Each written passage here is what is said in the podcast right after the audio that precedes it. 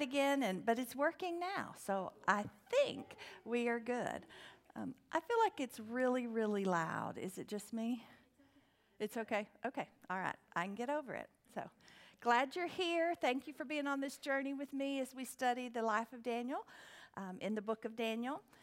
As you probably know, when you're the one teaching, you're the one that learns the most. So I hope you've learned a little, but I want to say I have learned so much in my study. And I thank, want to say publicly thank you to Pastor Don for allowing me the opportunity to teach this because I've just really enjoyed it. And I hope that tonight, as we conclude with Daniel chapter 6, if you have your Bibles, you can go ahead. You didn't get your paper. Vicki has the papers, I think. Okay. Anybody else need a paper? Hey. All right, we're good. Um, so, Daniel chapter 6, and um, it's a very, very, very familiar story. Very familiar story. Probably the one you learned growing up as a child, but hopefully we'll learn a bit more about Daniel and his experience in the lion's den.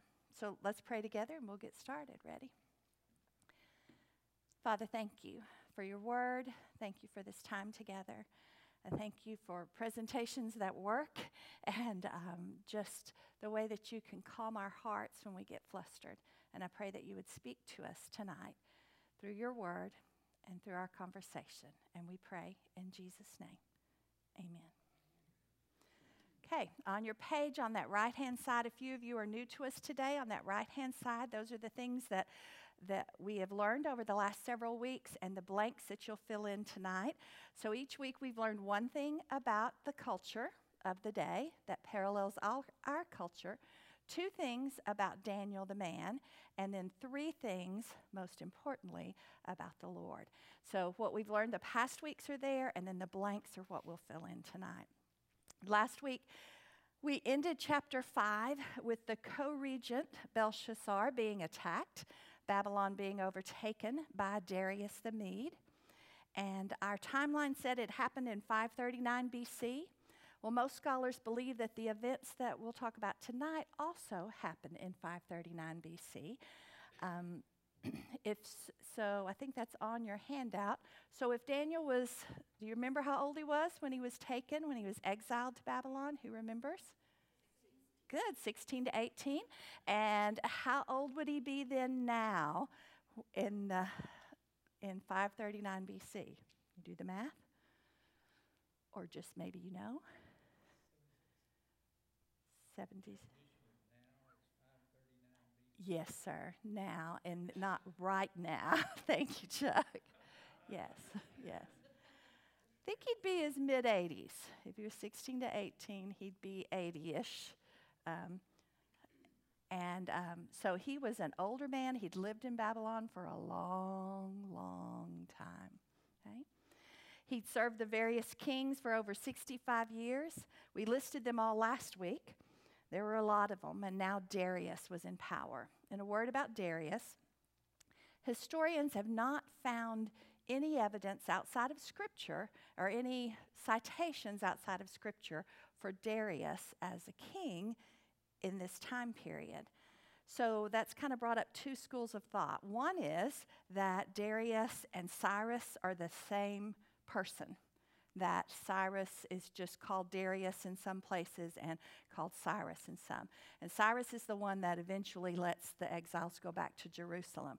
Cyrus the Great, and lots of uh, history about him. But um, others think that Darius was appointed by Cyrus to rule. And if you read that final verse in Daniel chapter 5, that's where they're getting it, and kind of what I think too.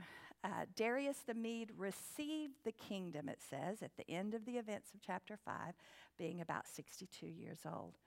So, if if he received the kingdom, that makes it seem like he was appointed or he was given the opportunity to rule.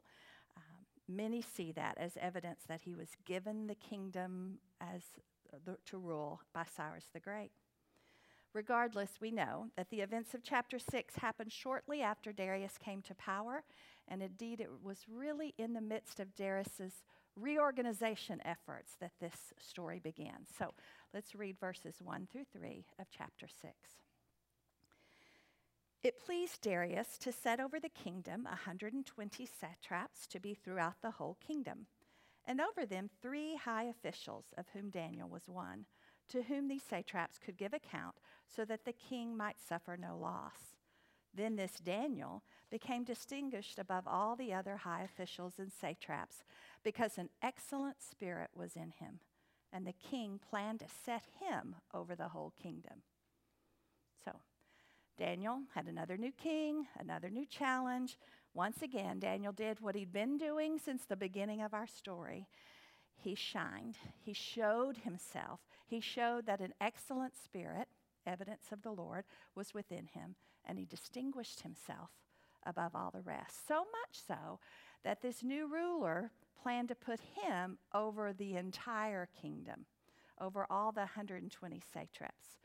A satrap is uh, an Aramaic word that just means protector of the kingdom. So the way it worked was the king chose to divide his kingdom into 120 regions or areas. And he put protectors, satraps, over them. It was a governor type of role. He grouped 40 regions, 40 governors together, and put one high official over each group of 40. But even after doing that reorganization effort, he thought Daniel needed to be above all of them. So let's keep reading. Then the high officials and the satraps sought to find a ground for complaint against Daniel with regards to the kingdom. But they could find no ground for complaint or any fault because he was faithful and no error or fault was found in him. Then these men said, We shall not find any ground for complaint against this Daniel unless we find it in connection with the law of his God. So a plot arose. The other satraps and the high officials, they didn't like the fact that this guy, this exile, this Hebrew named Daniel, was going, he was the king's favorite, and he was going to be placed over all of them. They were jealous and they thought, we'll do something about it. Let's find something that we can accuse him of. And they searched and they searched and they could find no fault in him. Nothing unless unless it had something to do with his God, that God of Daniel's. Wouldn't you like that to be said about you? May we be so innocent before the world that the only thing they can accuse us of, their only chance of bringing us down, is that we were faithful to our God. Those plotting against him knew their only chance of bringing him down was to pit his fidelity to God over his faithfulness to the king. So they made a plan to trick Daniel and indeed to trick Darius over just that type of thing. Let's keep reading. Then these high officials and satraps came by agreement to the king and said to him, O King Darius, live forever all the high officials of the kingdom, the prefects and the satraps, the counselors and the governors are agreed that the king should establish an ordinance and enforce an injunction that whoever makes petition to any god or man for 30 days, except to you, O king, shall be cast into the den of lions. Now, O king, establish the injunction and sign the document so that it cannot be changed, according to the law of the Medes and the Persians which cannot be revoked. Therefore, King Darius signed the document and injunction. Okay, I want us to look at three things in this chunk. First, it says the high officials and satraps came by agreement. Sounds reasonable, doesn't it? Well, there's a bit more to it than that. Look at the wording, or let's look at the wording for came by agreement. It's an Aramaic word, regash, maybe, I don't know exactly how it's pronounced, maybe. Um, and it means to be in tumult, to gather in a tumultuous throng, to show tumultuousness, or to come thronging. In other words, they came making a scene. And they pled before the king to make this new ordinance. Let me read it with that kind of understanding. Or at least the first sentence. Then these high officials and satraps came tumultuously thronging before the king and said to him, Oh, King Darius, live forever. Wonder if they thought if they made a big enough deal about it, that maybe the king wouldn't even question what they were asking, what they were really asking. I think it was a misdirection on their part.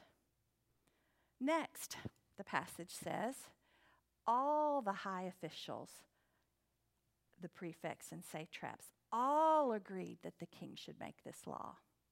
Is that true?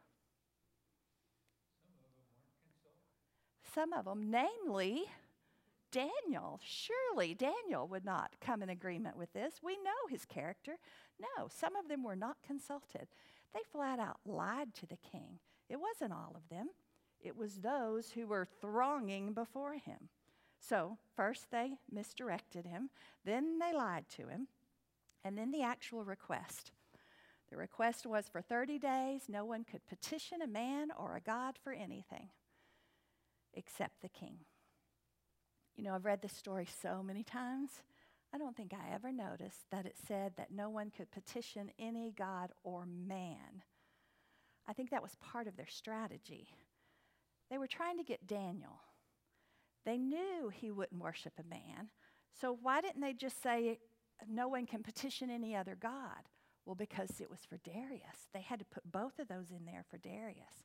It concealed that they were really after this man who was worshiping the Hebrew God. They made it sound more like a governmental type thing. That Darius, Darius was supposed to be revered exclusively for the next 30 days. And Darius fell for it. He even agreed to the terrible punishment of being thrown in the lion's den. This three tiered approach misdirection, lying, and concealment I think reveals something about the culture, something we see today as well. So here's your first blank. It's for the culture. The culture was deceitful. Deceitful. I want to read to you a definition and some synonyms for deceitful. And as I do, I want you to consider how this describes what we just read about, okay? How it describes what happened with the when they came before him. Deceitful guilty of or involving deceit, deceiving or misleading others. Dishonest, these are the synonyms dishonest, untruthful, lying, insincere, false, unscrupulous, disingenuous, scheming, conniving, underhanded, shady. Describes what happened there, didn't it? But now I want to read that same thing again. This time I want you to think of those words and consider evidence of that in our own culture. Okay? Ready? Guilty of or involving deceit, deceiving or misleading others, dishonest, untruthful, lying, insincere, false unscrupulous, disingenuous, scheming, conniving, underhanded, shady. Describes us pretty well, doesn't it? We live in a deceitful culture where truth is hard to find in the midst of the unscrupulous, underhanded dishonesty that's just so prevalent among us. So, what do we do? Well, what did Daniel do? Let's keep reading. When Daniel knew, lost my place. When Daniel knew that the document had been signed, he went to his house where he had windows in his upper chamber open toward Jerusalem.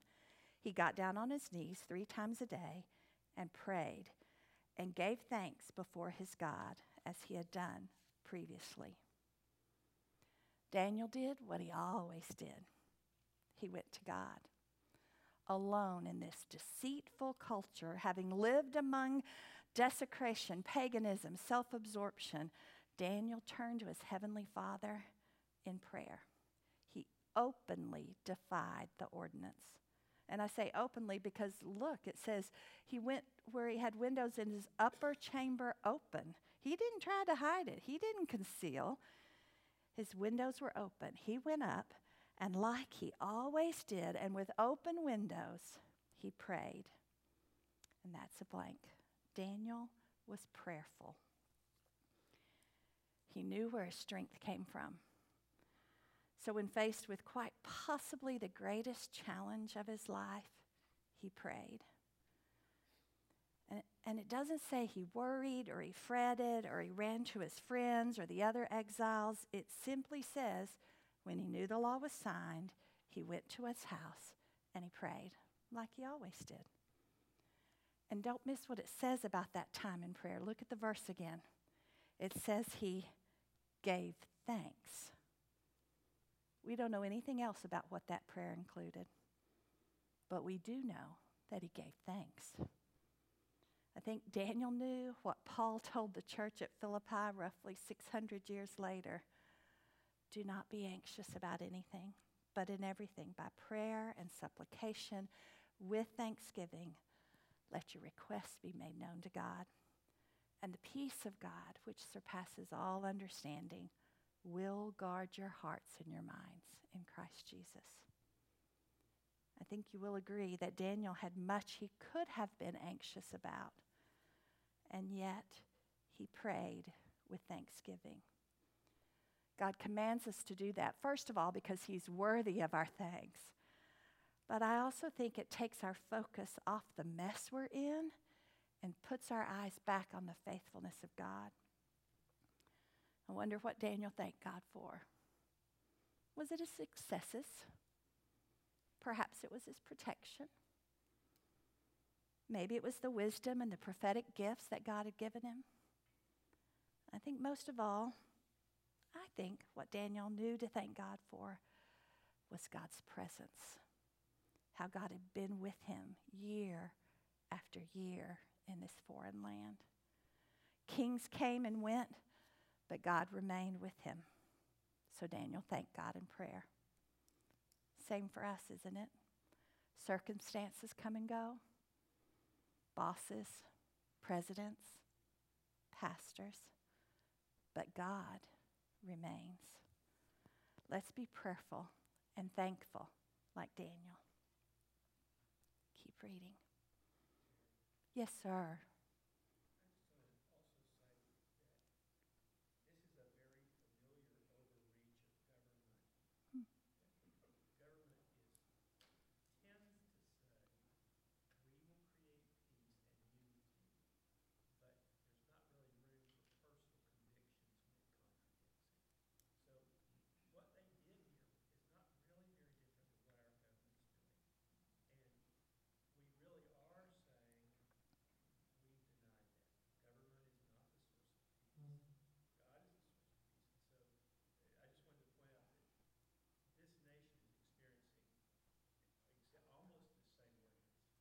Thank you.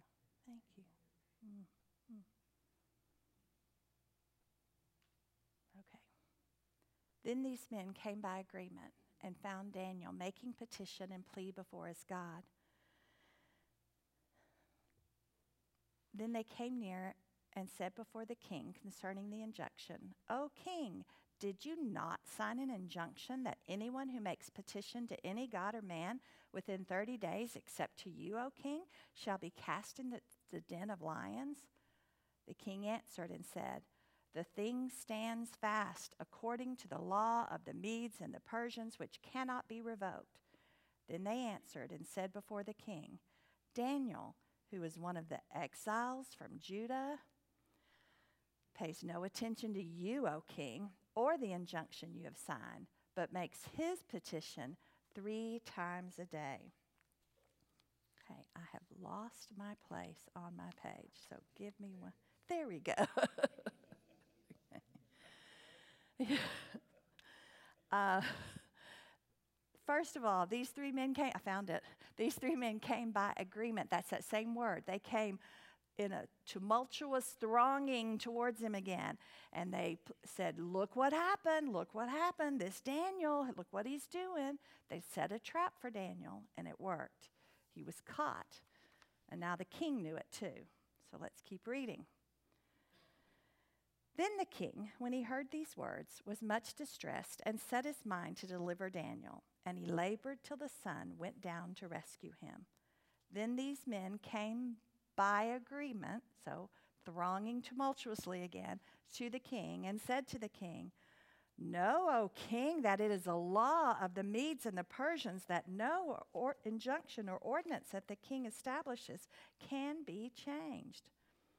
The king was trying to find a way out for Daniel. He was much distressed. I know, it's crazy, isn't it? And he spent all day thinking how he could deliver Daniel how he could get around this law. But the men came up, thronging towards him again, and said, Remember, king, this law can't be undone. If you know anything about the Medes and Persians, they were very proud to be known as people of the law. It was considered a point of pride that, and therefore they could not change the law once it happened. Just didn't happen. The king tried to find a way to no avail wasn't just Daniel who was trapped. In a way, so was Darius. Then the king commanded, and Daniel was brought and cast into the den of lions. The king declared to Daniel, May your God, whom you serve continually, deliver you. And a stone was brought and laid on the mouth of the den, and the king sealed it with his own signet and with the signet of his lords that nothing might be changed concerning Daniel. Then the king went to his palace and spent the night fasting. No diversions were brought to him, and sleep fled from him. The pagan king told Daniel, the pagan king told Daniel, I hope that this God of yours delivers you, the one that you can't stop serving. I hope he'll deliver you. Darius had respect for Daniel, so much so that he couldn't sleep or eat. He was up all night. Then at the break of day, the king arose and went in haste to the den of lions. As he came near to the den where Daniel was, he cried out in a tone of anguish. The king declared to Daniel, O Daniel, servant of the living God, has your God, whom you serve continually, been able to deliver you from the mouth from the lions? I just consider the scene. I mean, I just keep thinking about it. There had to have been others around. Don't you know they were shocked and amazed when Daniel said to the king, O king, live forever. My God sent his angel and shut the lions' mouths, and they have not harmed me, because I was found blameless before him and also before you, O king, I have done no harm. Then the king was exceedingly glad and commanded that Daniel be taken up out of the den. So Daniel was taken up out of the den, and no kind of harm was found on him because he had trusted in his God. And the king commanded, and those men who had maliciously accused Daniel were brought and cast into the den of lions they, their children, and their wives. And before they reached the bottom of the den, the lions overpowered them and broke all their bones in pieces. No wonder this is such a favorite story in Scripture. I mean, it was amazing, it was miraculous. God's man was victorious, Daniel was alive. When the king asked, Has your God been able to deliver you? Ah, When he put him in with the lions, he said, I hope your God will deliver you. And then he asked him, Has your God been able to deliver you? Uh, when Daniel responded that he had, it told the world of that day and it tells us who God is. Here's your blank about God, one of them God is our deliverer.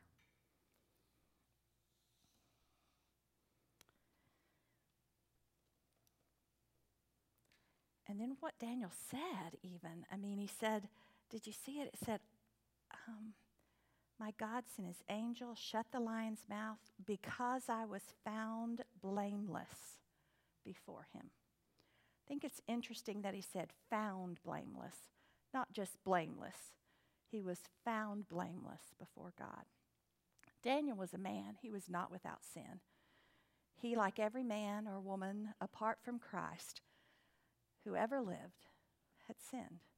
And yet, here it says he was found blameless. As I thought about why, I looked back at the passage and I thought, well, it's there in verse 23. No kind of harm was found on him because he had trusted in his God. Daniel was found blameless. It's your next blank. And I included it because I think it's a picture of what happens to us when we trust Christ. We too are found blameless by the Holy God, not because we're sinless, but because we trust in Jesus who paid the price for our sin. God was Daniel's deliverer, and he's our deliverer too. And when we trust him, he finds us, us, blameless. I love these verses that remind us of God's deliverance and our state once we've been delivered by him. He has delivered us from the domain of darkness and transferred us to the kingdom of his beloved Son, in whom we have redemption, the forgiveness of sins. Colossians 1. Or, God made him who had no sin to be sin for us, so that in him we might become the righteousness of God. Our God Daniel's God is our deliverer, and he calls us righteous, blameless, forgiven, redeemed because of Christ. One more thing I found interesting about Daniel being found blameless is well, it echoes back to something we learned in our first week about Daniel. Who remembers what Daniel's name means? Anybody? Anybody? Okay, it means God is my judge. Remember, we looked at all the different names? Daniel's name means God is my judge. We began with recognizing that Daniel's very name reflected that God alone was the judge. And now, here in this last week, we see that the judge with the capital J, the judge, found our hero, Daniel, blameless because he trusted in that one to judge him. He didn't trust in the, the world, the government. He trusted in the judge to judge him. As Pastor Don said, may we be do the same. It's a wonderful picture of God being Daniel's judge. And speaking of pictures, this story portrays another picture. I want us to talk for just a minute about how Daniel is a type of Christ. Now, you may be asking, what is a type of Christ? Clearly, there is only one Messiah, one name under heaven by which we must be saved. Of that, there's no doubt, no question. But what we mean when we say a type of Christ is uh, it's on your listening sheet too, as well as on the screen. It's an impression made by a person, an object, or an event in the Old Testament that foreshadows the coming of the Messiah in his person or his work. So let's think about Daniel as a type of Christ. He was blameless, he was found blameless. Our Savior Jesus was sinless, totally sinless. He was false, Daniel was falsely accused by the leadership, by the satraps, the high officials. He was falsely accused. Jesus was falsely accused by the scribes and Pharisees. He was let down by a weak ruler. This Darius, who really wanted to put him over everything, he said he wanted to figure out a way to deliver him, but in the end, he just let it happen. Pilate said he wanted to deliver Jesus, but in the end, he washed his hands of it. He was delivered over to death. Daniel was delivered over to what seemed to be certain death in the, by throwing him to the lions. Jesus was delivered over to real death. he died. He died for you and for me. He was sealed in by a stone. Did you catch that part? That the stone was put in place over the den, just like the stone was put in place and sealed our Savior's tomb.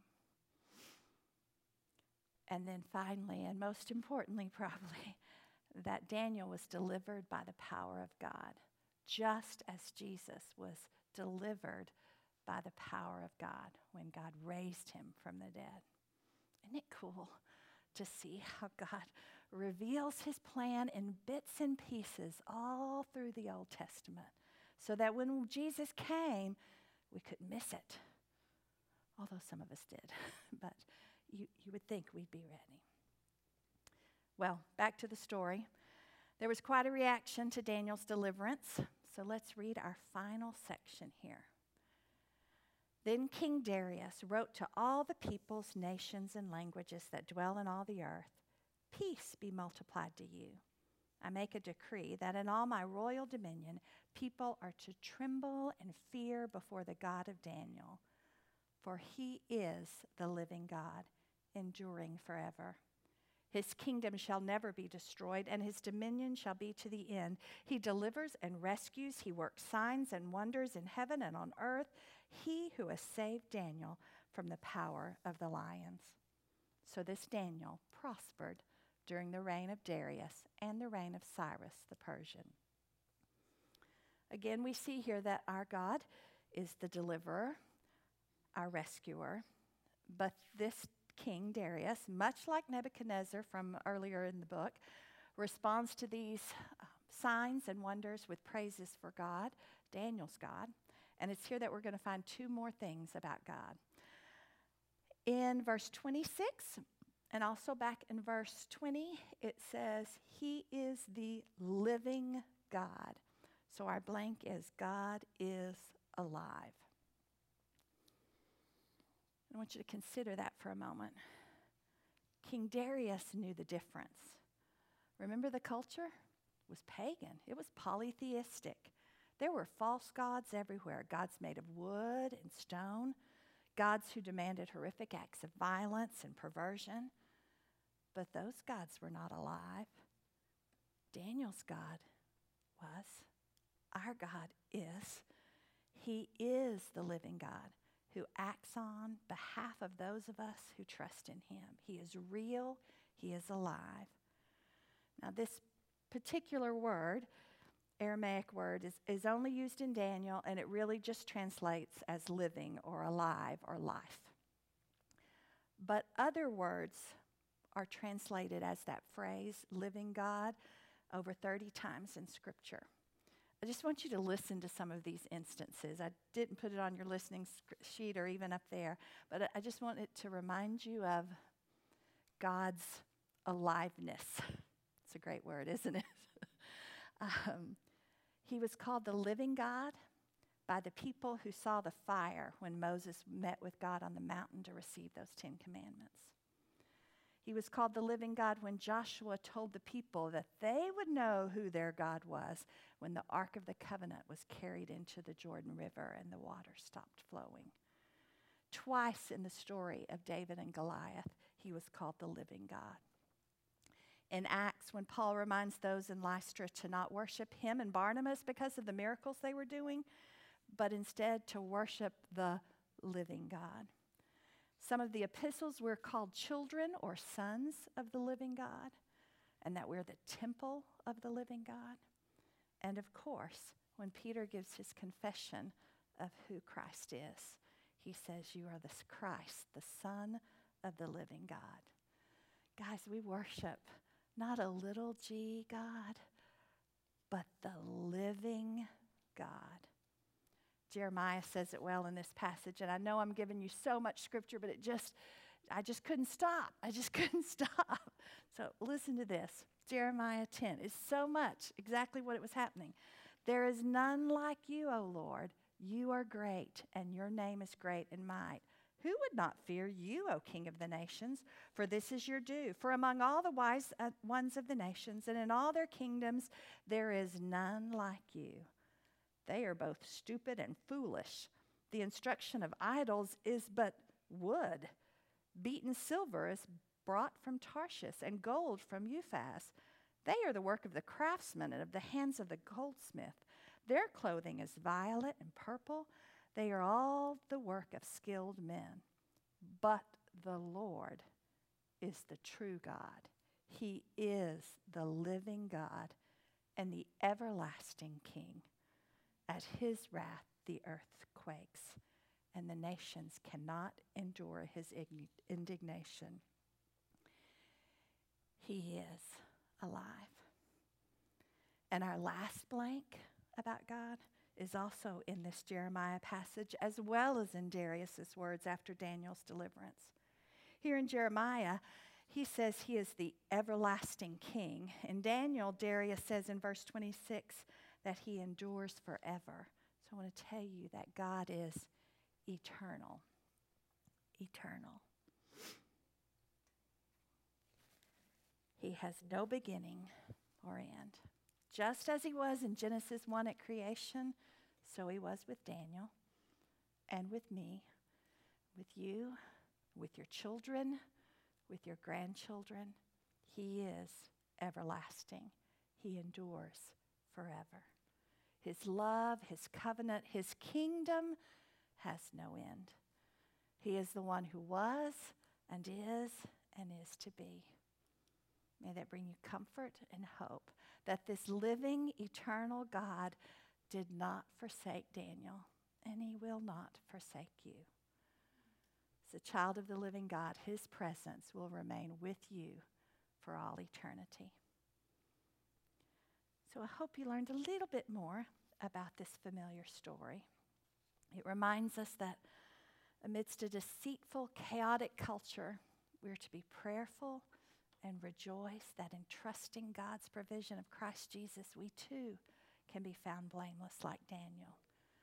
And of course, it reminds us to be thankful because the God we serve is the eternal living God. He is our great deliverer.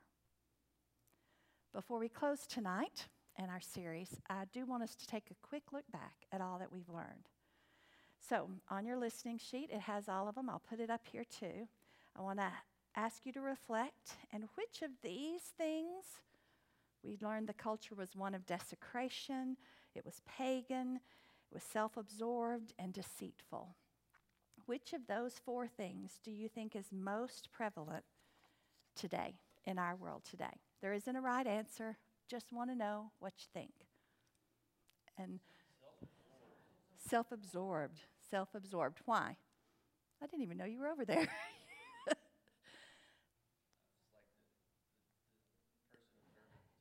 Oh, okay. uh huh.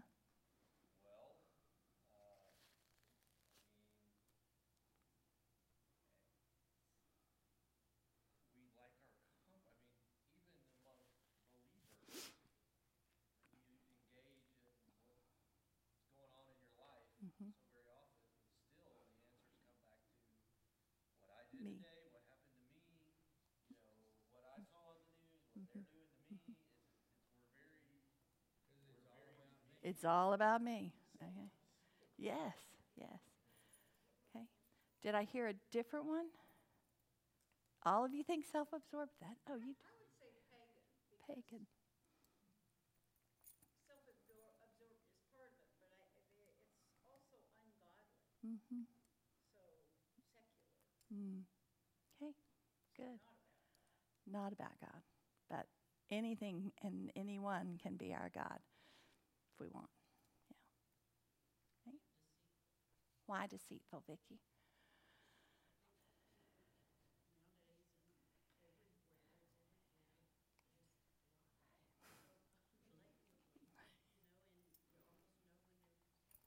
Mm. Yeah. Mm-hmm hard to know sometimes who is telling the truth.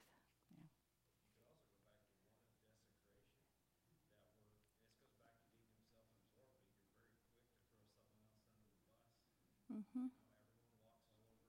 Mm-hmm. Mm-hmm. Mm-hmm.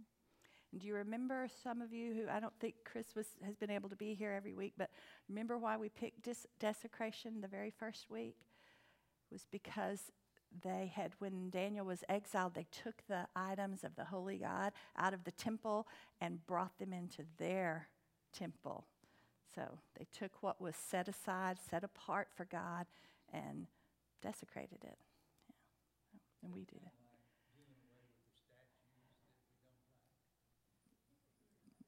Hadn't thought about it in that way. Maybe. Okay. Well, I guess there's a, another one, but we've said all of them, so we'll move on. Daniel. What I want to know about Daniel is this is a different question. The name of our series was Courage Amidst Chaos. But you notice I didn't even put courage as one of the, or courageous as one of the things about Daniel. There were all these others. He was wise and knowledgeable about God and man. He was resolved. He lived in community. He was honest. He shined.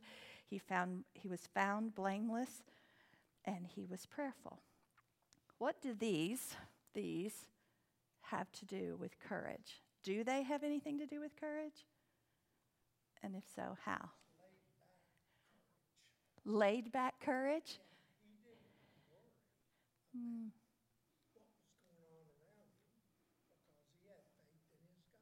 Mm, so good. He didn't worry because he had faith in his God.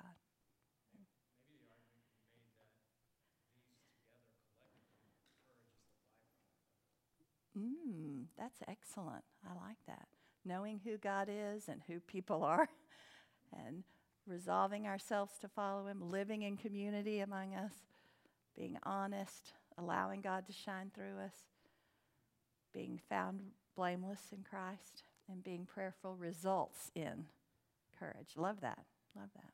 Terry, living in community is interesting because in popular culture, courageous is often seen as an individualistic or an individual kind of a trait. uh, yet we don't see a lot of individualism held up as a standard in Scripture. And so it's interesting that living in community would have been something that contributed to his courageousness or his courage. It can take more courage to live in community because you're being to other believers, Mhm. just like the body of Christ. But then there's also something about strength in numbers that gives Mhm. that. Gives you a boldness that you might not otherwise have on your own. Mm-hmm. So I think that was really interesting amongst All of them. hmm And Daniel really did a little of both. There were times when he had to stand individually and go up and pray on his own uh, with the windows open towards Jerusalem. And then there were times when the reason we put it on here was the week where he called Shadrach, Meshach, and Abednego together and said, We need to pray because we're about to all be killed, remember? And um, we need to pray and called them together. So, so yeah, he did a little of both. And, and we have to too. And we have to know when when is the right time for each. Okay. Anything else about Daniel? Okay. Our long list. I don't even know if you could see all of them up there, but they're on your sheet as well. Our traits about God. Just living in community and being vulnerable now. Which of these did you need to be reminded of most? Which did you find yourself thinking about? Most impactful to you? How patient. Mhm. Yes. I'm still back on question two. I think there's a courage, I think prayer is a courageous thing. Mm. He, he looks out the window toward Jerusalem. And so he's, he's affirming that what God's promised he's going to do in Jerusalem is going to happen. So he, he sort of has to just back down all the fears and just say, I, I believe, I believe that you are doing what you were saying. So Mm. I, I'm still, sorry, I'm still answering question two. I think prayer is an act of courage. I agree. I agree. and Well, and don't you think that's where we get our courage too, because it comes from the Lord, and we're in prayer with Him, asking Him, fill us with that courage and that strength, mhm. because that's, you are my strength, you are mhm. the one that's gonna fill me with that. So it takes courage to open yourself, submit yourself to God, and to come to Him in prayer. And He fills us with renewed courage for what we need.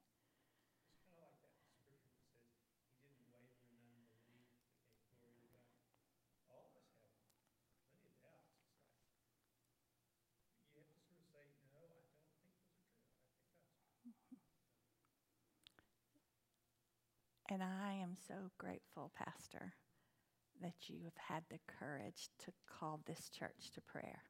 Thank you. Thank you. Okay, somebody else, Darlene said patient. Another characteristic of God, that one that just really spoke to you through this. Mm. When we need it. Mhm. Yes. I- I- I'm just sitting here thinking, um, the revealer of mysteries, being on the pastor service committee. Reveal it. But, um, he is gonna reveal it. he is. He's going to reveal it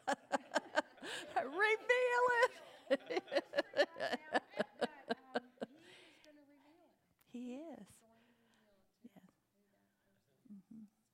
It's it's part of the way that he provides for us. You know, it, it, yeah. To be honored, yes. And do you remember that week?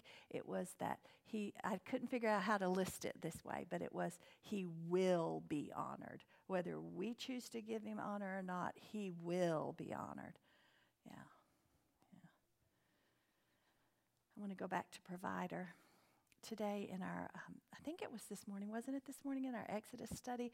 We were talking about um, our daily bread, and she made the point that, of course, the manna that is was provided every day, and she made the point that that is was their daily bread.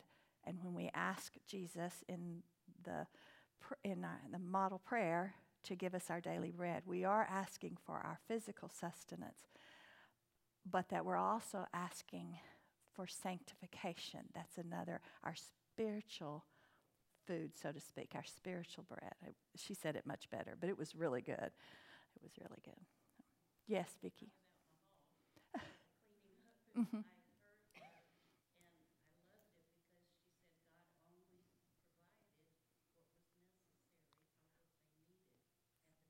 Right.